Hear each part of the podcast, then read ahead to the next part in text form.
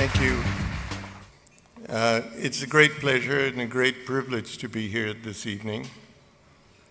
A little overwhelming, if I might say so. Uh, and I'm overwhelmed. Let me just say that on all the years and the varying, varying capacities that I've tried to work in, in India, the most fascinating period of time that I've had is in the automotive area. The automobile business is truly an emotive and a tremendously rewarding uh, business. It has more excitement than any other business I've been involved in. And the greatest pleasure I've had is trying to do something that everybody says could not be done. I'll just share perhaps, perhaps a, a moment in time which I will always cherish. I decided that India could produce its own car. Everybody, my friends overseas in the automobile business, said that this couldn't be done. We had to go through a collaboration to get know how, get technology. But we undertook to produce this car. You saw images of it in the video. It was called the Indica, and we produced it in India, totally of Indian content.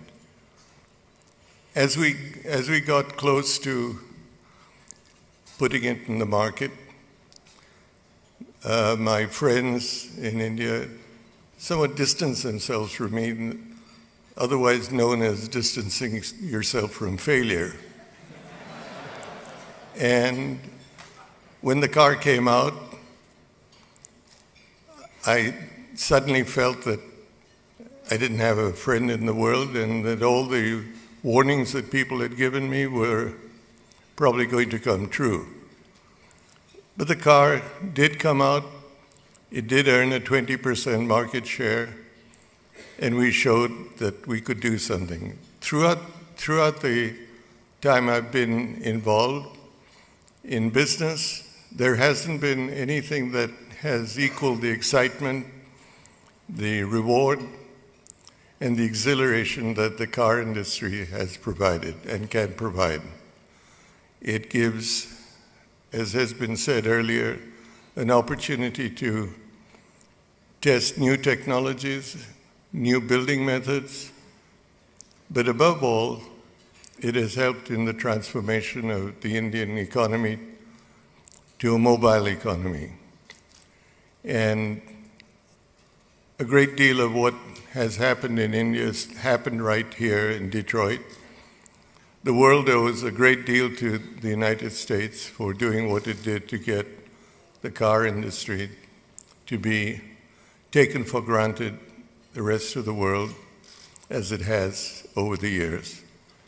It's a great pleasure to be involved in the industry and a very humbling recognition to receive the award that's been bestowed today I owe this to my colleagues in the company who have transformed this business, and I would like to thank the automotive uh, news the, who put together this award and to say how much I cher cherish the, being included in the Hall of Fame. Thank you so much.